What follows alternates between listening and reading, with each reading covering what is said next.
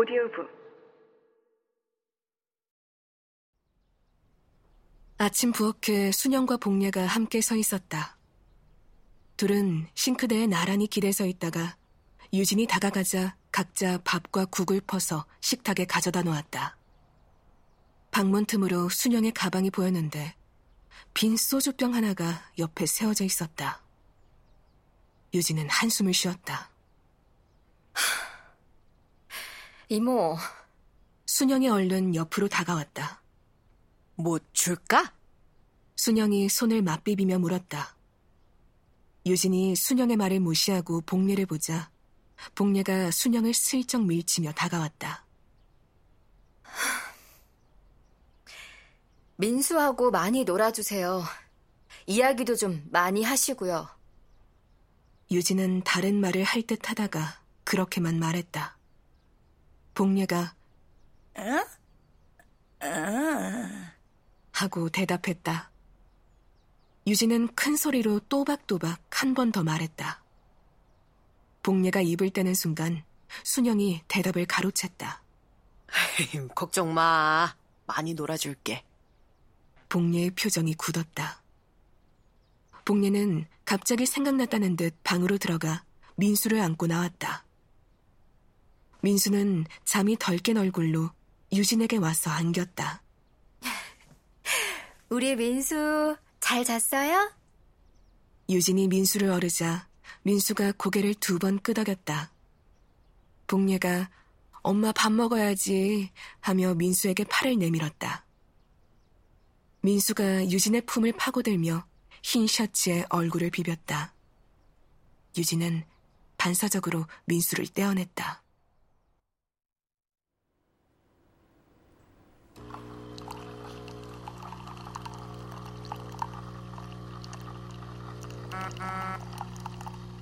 복리에게서 문자가 온 것은 사무실에 막 도착해서 커피를 한 잔 내리고 있을 때였다.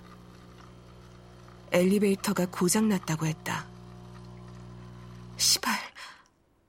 튀어나온 소리가 너무 커서 유진은 깜짝 놀랐다.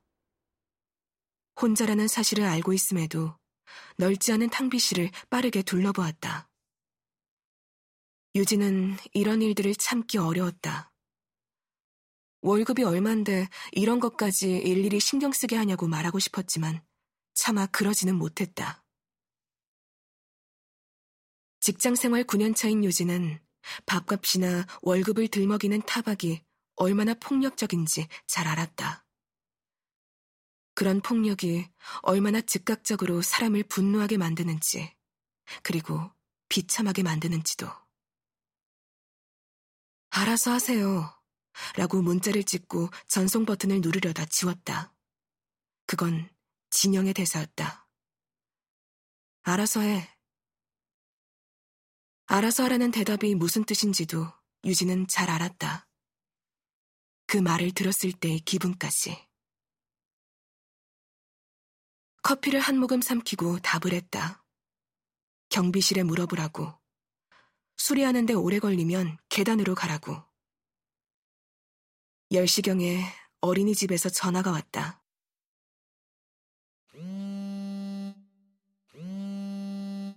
유진은 전화기를 손에 쥐고 사무실을 둘러보았다. 칸막이 위에 팀원들의 이마가 걸려 있었고, 간간히 마우스가 딸깍거리는 소리만 들려왔다. 전화기를 허벅지 아래로 집어넣었다. 허벅지에서 시작된 스트레스가 몸 전체를 흔들었다. 민수가 오지 않았는데 어디 아픈 거냐고 문자가 바로 왔다. 유진은 빈 회의실을 찾아 들어가 전화를 걸었다. 엘리베이터가 아직 안 돼. 민수, 계단 내려갈 수 있어요. 복례가 한 번에 못 알아들을까봐 손으로 전화기를 감싸고 또박또박 말했다. 그게 내가 무릎이 유진의 집은 9층이었다. 표현성 언어장애. 유진은 하루에 몇 번씩 이 용어를 떠올렸다. 인터넷을 뒤져서 알아낸 증상이었다. 설마 하면서도 불안했다. 검사라도 받아봐야 하지 않겠냐고 조심스레 물었을 때 진영은 유난 떨지 말라고 핀잔을 주었다. 민수는 유난히 말이 늦었다. 두 돌이 지날 때까지 엄마나 물 정도밖에 하지 못했다.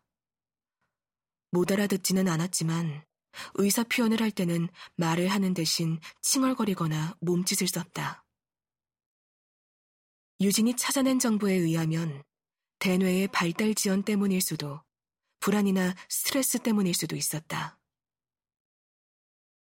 불안이나 스트레스라는 말이 식도 어딘가에 걸린 느낌이어서 유진은 가슴을 자꾸 쓸어내렸다. 1년 남짓 이어진 출산 휴가와 육아 휴직 기간에는 아무 징후도 발견하지 못했다. 말을 할 단계가 아닌데다 별다른 스트레스가 없어서 했을 것이다. 시간이 흐르면서 원인은 자연스럽게 유진의 복직으로 귀결되었다. 물론 유진 혼자의 분석일 뿐이었다. 인정하고 싶지 않았으나 어떤 면에서는 아이에게 원인을 돌리는 것보다 그 편이 나았다. 유진은 검색창에 표현성 언어장애라고 입력한 채 출근 때마다 벌어지는 소동을 떠올렸다. 민수는 아침마다 온몸으로 울었다. 이모의 품에 안겨 엘리베이터까지 따라 나온 민수가 버둥거리는 걸 보면서도 유진은 닫힌 버튼을 단호하게 눌렀다. 껍데기라는 이모의 말이 나오기 전에 서둘러서. 문은 민수의 울음소리를 자르면서 닫혔다. 온종일 나가 있어도 제 껍데기라서 찾는다고 이모가 말했었다. 몇 번째 이모였더라. 이보세요. 껍데기 아니고 껍질이거든요. 그런데 왜 내가 내 아이의 껍데기입니까? 내게는 이제 알맹이가 없다는 소리입니까? 나는 나고 아이는 아이라고요. 그리고 왜 내게만 껍데기라고 합니까? 그만둔다고 할까봐 그런 말은 속으로만 사겼다. 닫힌 문은 바로 전신 거울이 되었다. 유진은 급하게 그리느라 비뚤어진 눈썹을 약지 끝으로 문질러 바로잡고 줄에 매달린 인형처럼 발바닥에서 머리 끝까지 꼿꼿하게 몸을 세웠다. 주차장을 가로지를 때 유진은 집 쪽을 올려다보지 않았다. 처음부터 그랬던 것은 아니다. 한동안은 애틋한 마음으로 몇 번이고 올려다보며 손을 흔들곤 했다. 이모의 품에 안겨 칭얼거리는 민수에게. 언제부턴가 돌아보지 않고 서둘러 단지를 벗어났다. 돌아보게 될까봐 걸음수를 세웠고 숫자는 현관에서 아파트 정문까지 정확하게 367이었다. 유진은 엔터키를 누르지 않고 창을 닫았다.